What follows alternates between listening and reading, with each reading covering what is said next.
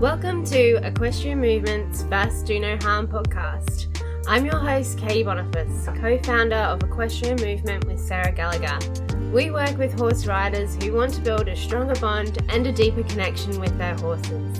In our first Do No Harm podcast, we discuss with other industry professionals how to work with horses to firstly do no harm and secondly support their mental, emotional, and physical well being throughout the training process so that we have horses that enjoy learning and ask to be ridden.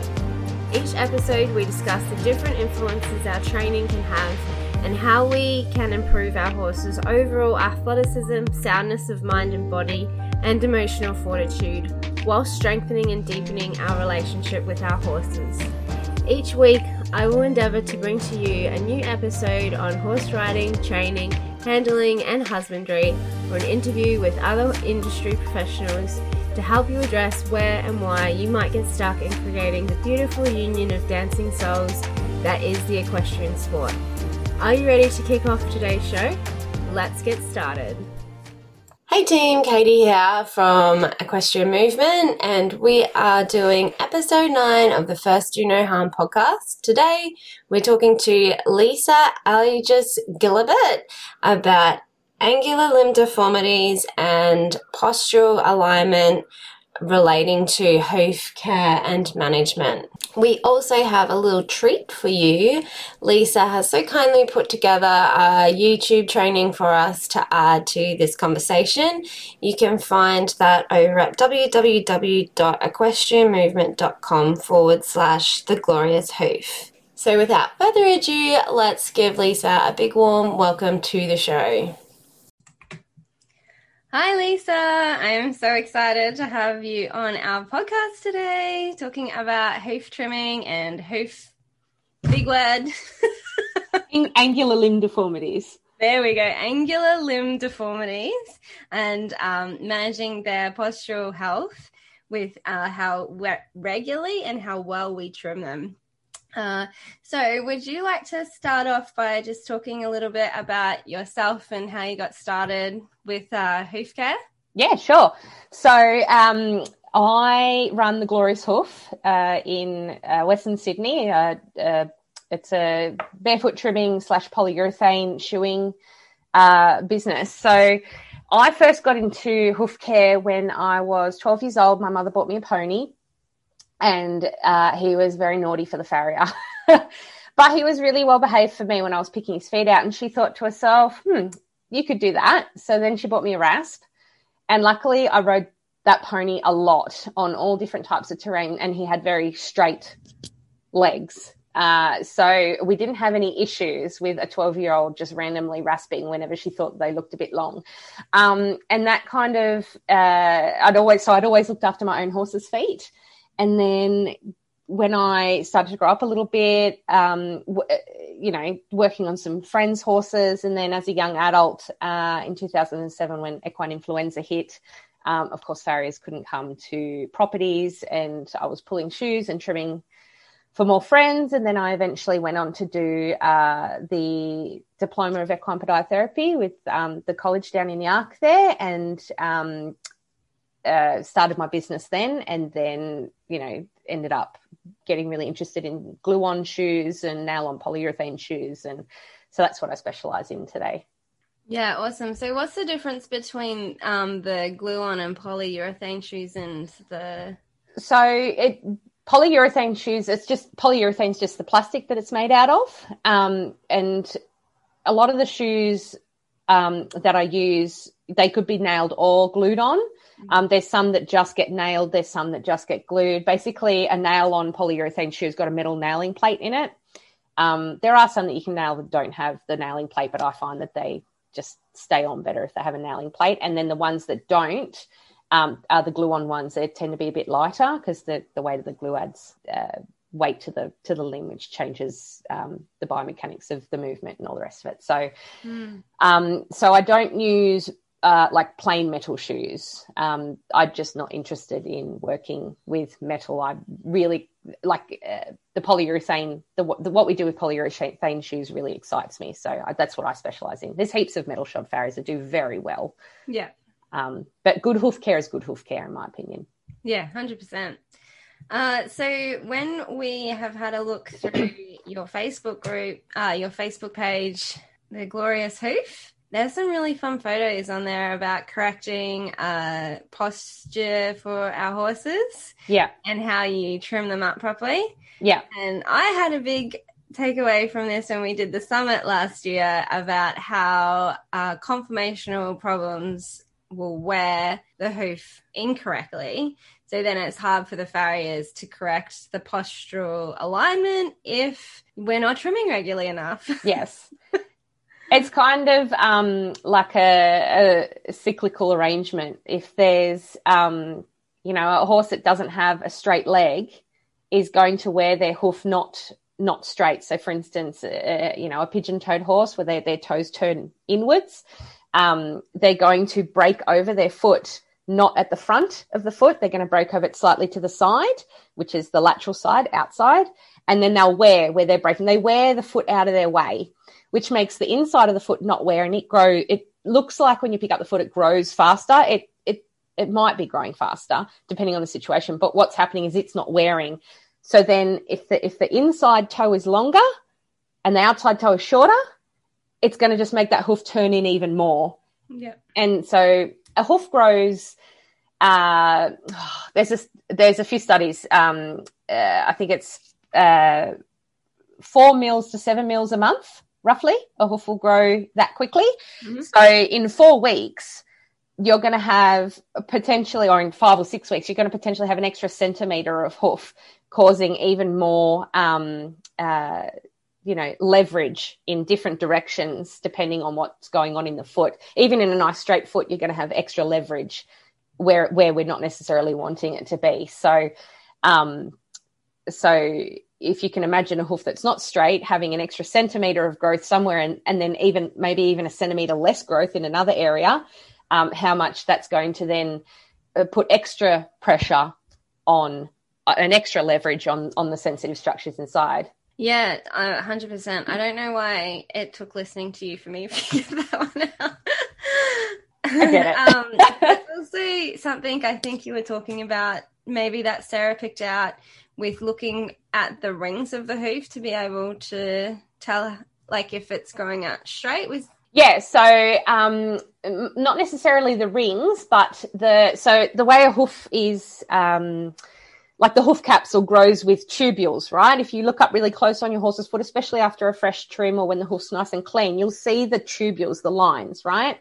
And in a hoof that's that's nice and straight, your tubules will be in line with the limb. They'll be nice and they'll be perpendicular to the ground, so at right angle to the ground.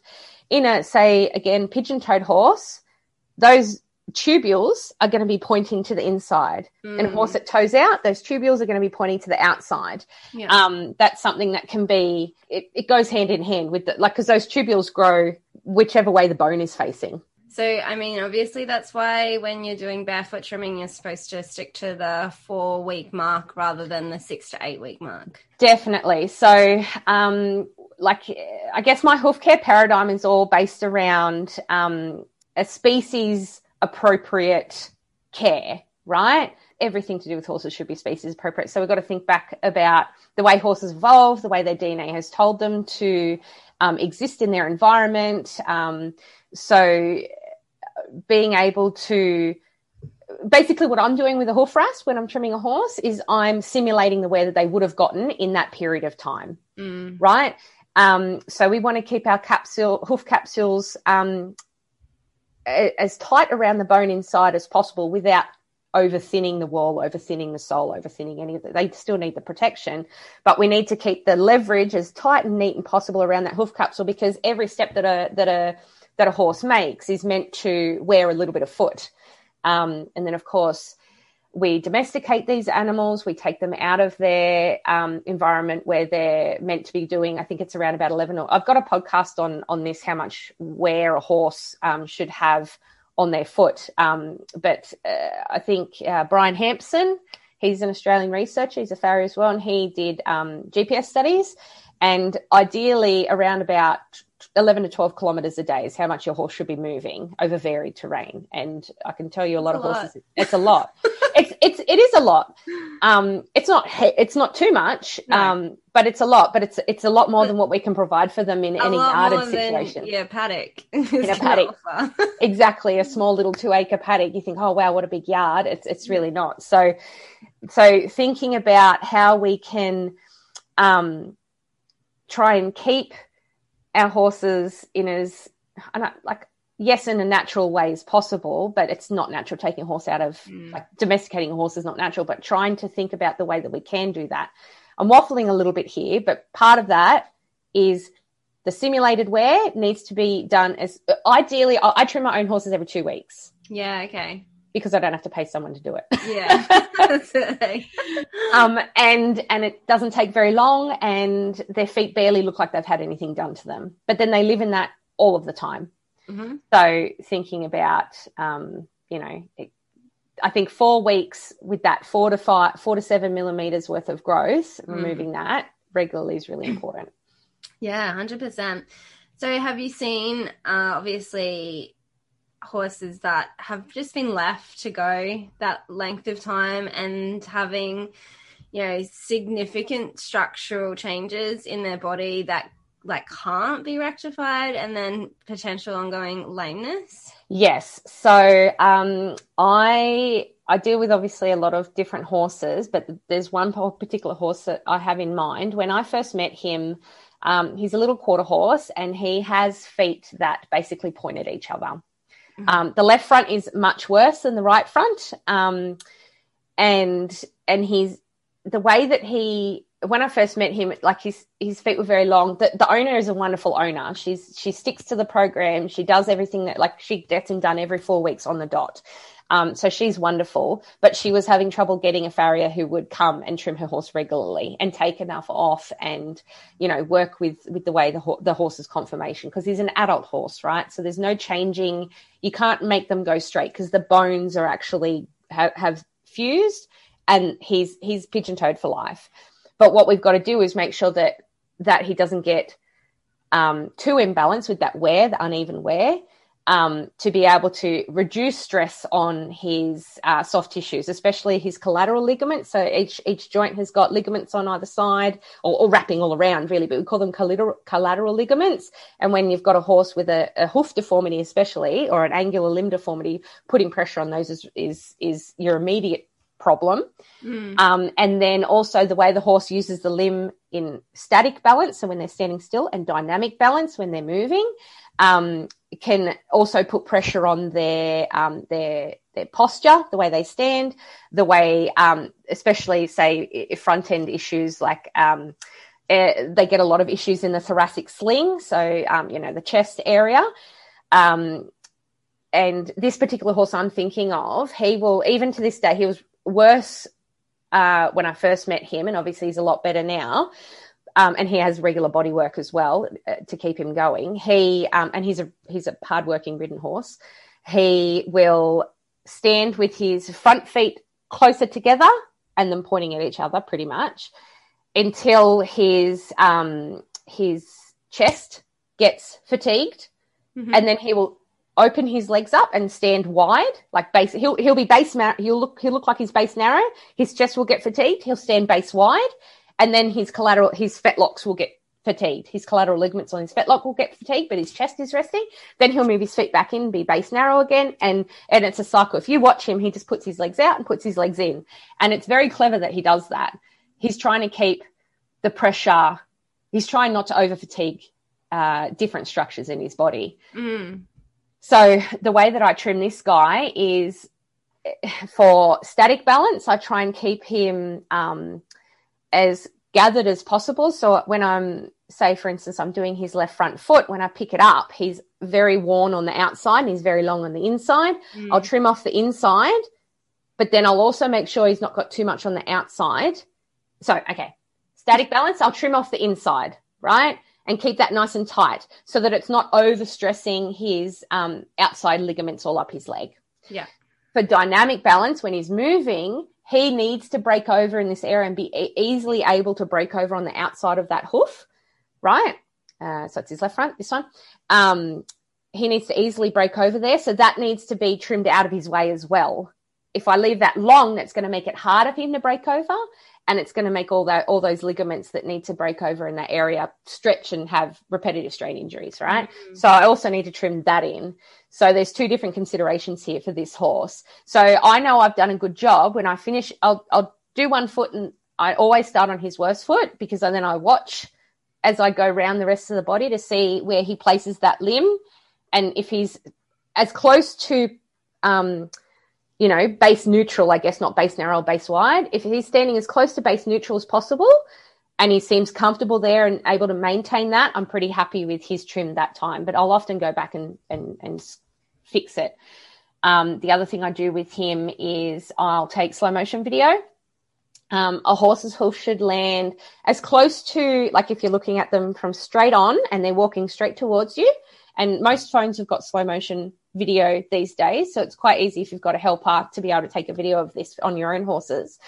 Uh, a horse should land with both sides of its feet, the inside and the outside on the bottom. Um, so medial and lateral, as close to um, equal as possible. Sometimes they'll land slightly outside first and then and then drop to the inside, but they shouldn't be landing hard on the outside and snapping to the inside. They shouldn't be landing hard on the inside and snapping to the outside. Yeah. That's going to cause concussive issues. So I'll take slow motion video of most horses if I'm a bit not sure about the balance. Um, uh, but this horse in particular, um, I've done this in the past. So um, where you take the video, slow motion's better. You can see it without slow motion, but slow motion's better. And you can really see the way that they and these pigeon toed horses, they'll come through, they'll wing, they'll move their legs in such weird ways, um, depending on, on the horse. And then they'll quite often, they'll land, even though the inside's long, a lot of the time they'll land hard on the outside. Mm. Um, even though, and then so it's difficult because you think you got to trim out of the way what they land hard on. You think if I trim more on the outside, it's going to turn him in more. So there's a balance. Yeah, definitely. As Sorry, I'll stop. No, continue. this is really good. I was just going to repeat myself again. Yeah, no, I hear you.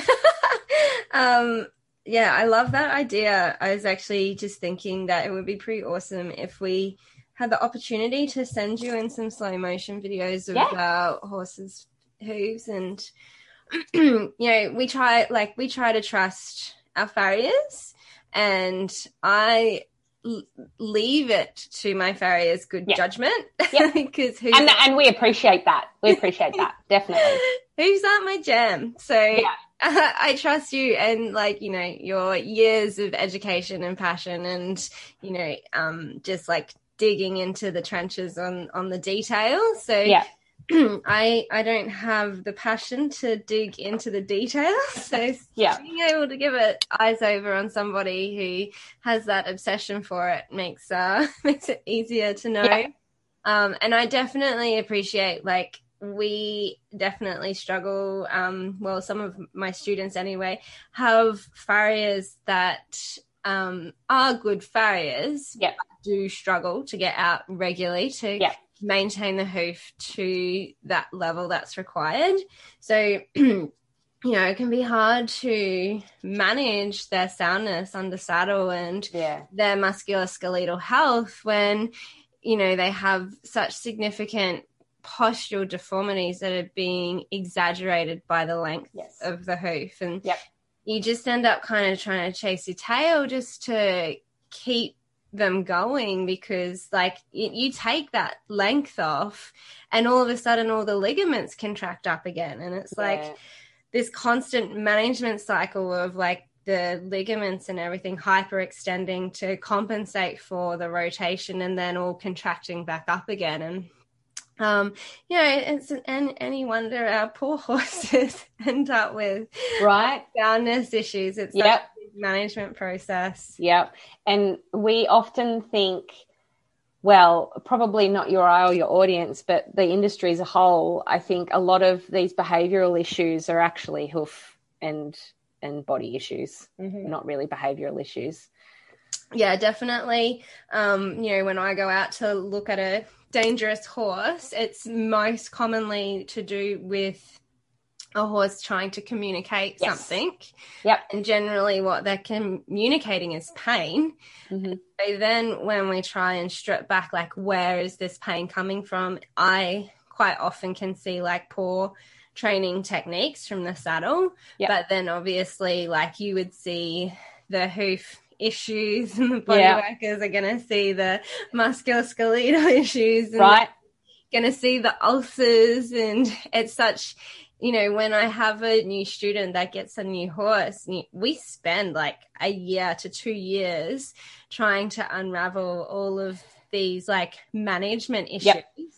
that people just don't even realize are a problem and Yep. so you know you correct behavior you correct behavior you correct behavior you correct behavior you're not really correcting behavior you're just telling the horse it's not allowed to react and tell Yes. you that it's a problem Yep. Yep.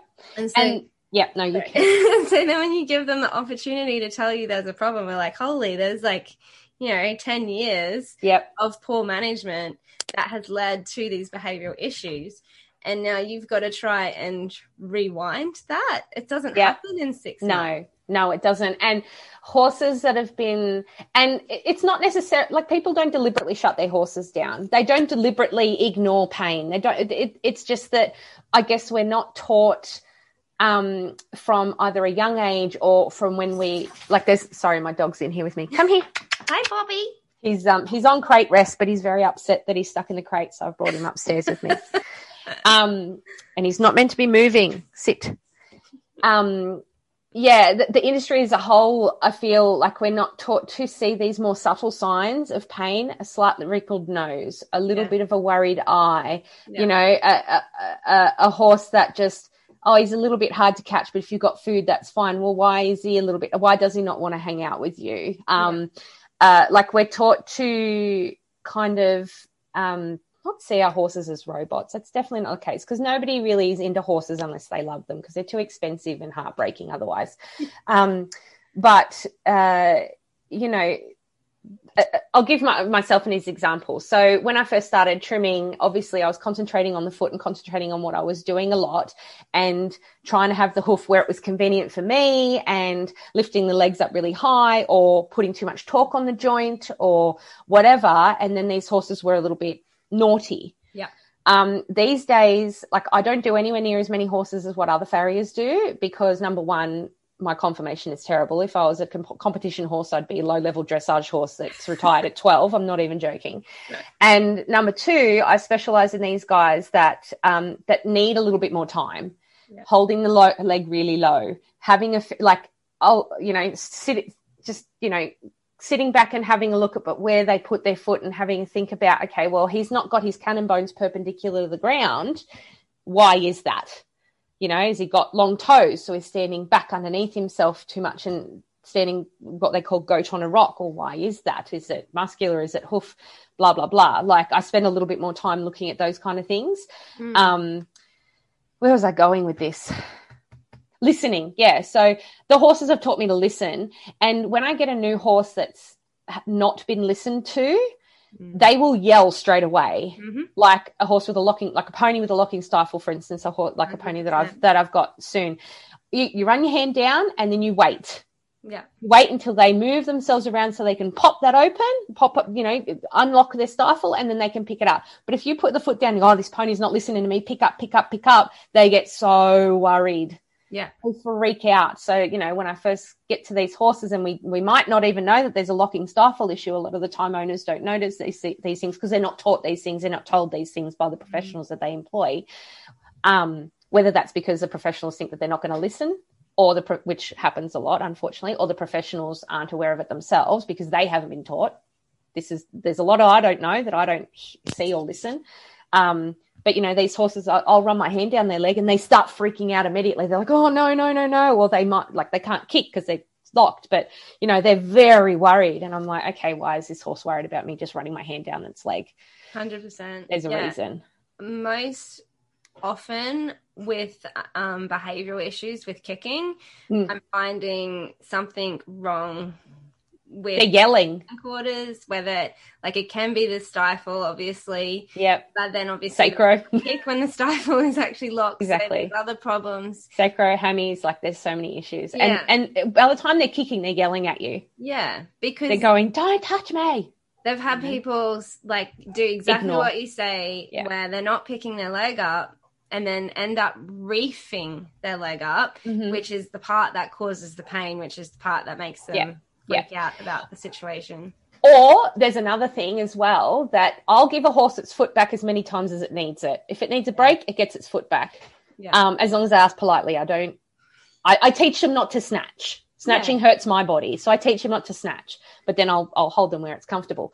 Um, but um, you know they might they might be fine picking their foot up, but then after two minutes, the other limb is like the contralateral limb or whatever will be fatiguing because they they don't have strong glutes or um, quads or you know their sacrum is starting to the, the ligaments in the sacrum starting for, to, to, to fatigue or you know they have they're bringing abscess in the other front foot so they're getting a Mhm. little bit sore and you don't know because you're not at that foot yet or you know so um, listening this is kind of going off track a bit but listening's really listening to the horses is really really um, important to me i've got like a on my wall in my office here i've got like my like my what are they called? My values i guess. And one of them is connection with horses.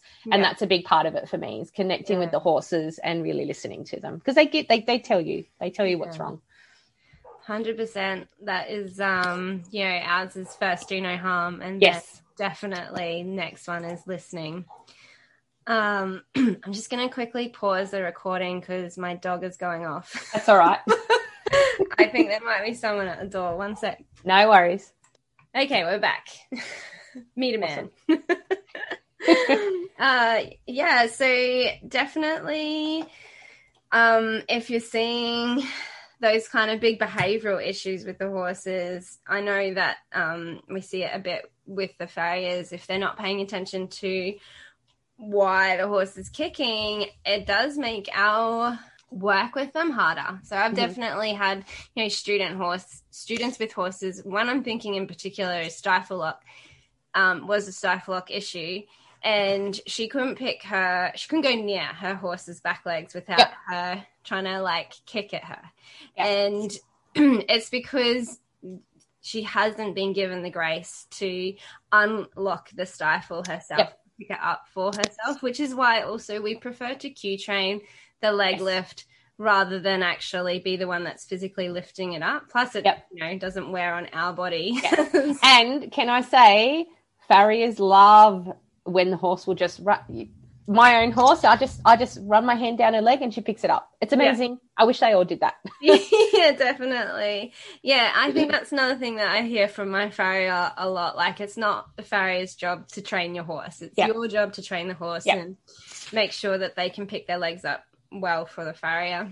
Definitely, that definitely helps. Yeah, Makes us less grumpy. Like farriers have a reputation for being grumpy, yeah. and like it's because it's we love our job, but it it's it's hard. Oh, I It's really don't hard. know how you can stay bent over like that all day. Yeah. I have a very weak back. I would not. I would be crippled by the end of one day of your job. lots of yoga, lots Oh. of stretching, lots of everything's this. So Yeah. for and it's you know this is everything I've learned about horses' bodies.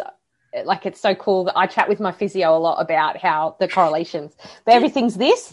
So anything like crouched over in front for the podcast listener. Sorry. So everything I do stretch wise is like shoulders back, arms back, opening up my chest. Really. Mm. Oh, Yeah. that even that feels so good just doing that right now. Like.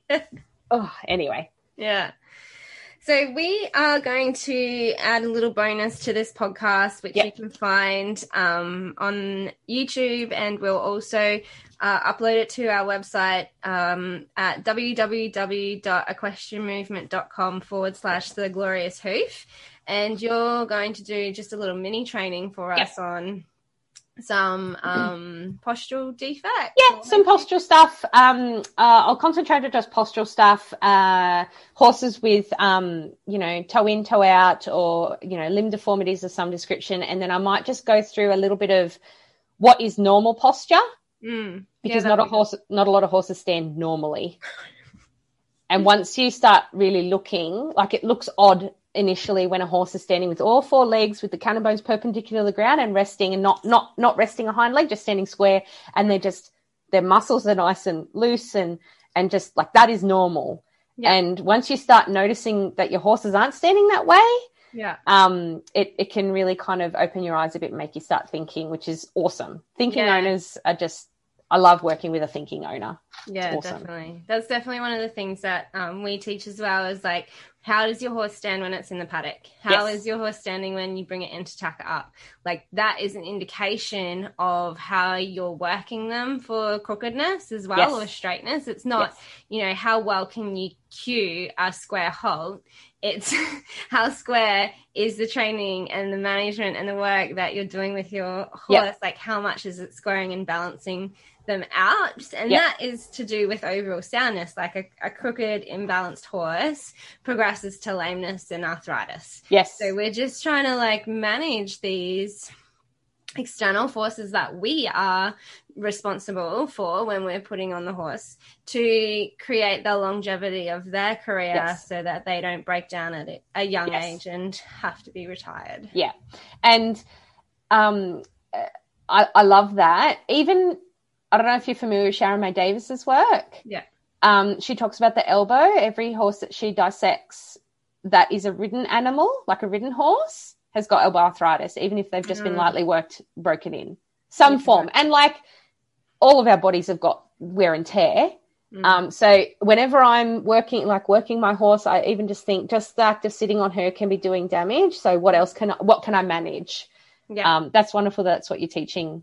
yeah. Exactly. It's the first do no harm thing, isn't it? yeah. we want to ride our horses. We Yeah. do because we love it. And Yeah. I, I- I think a lot of the horses do enjoy Mm.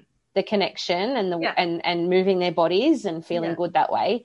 Um, but how can we do that in, in as least like in a, um, what am I trying to say here?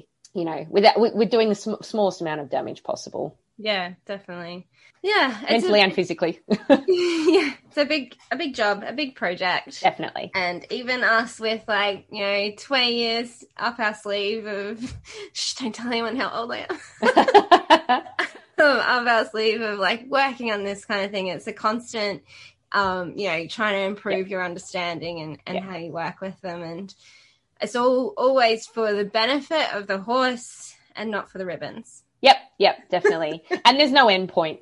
No, no, Yeah. it really isn't. It's No. just a ongoing obsession.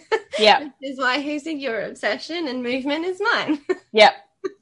It's awesome. Beautiful. So, um, if people want to check out these awesome pictures of the posture that you've been correcting um, and everything else that you love to do hoof wise, they can check you out on um, facebook.com forward slash glorious hoof. Yeah. And on Instagram, you're at the glorious hoof AU. That's right.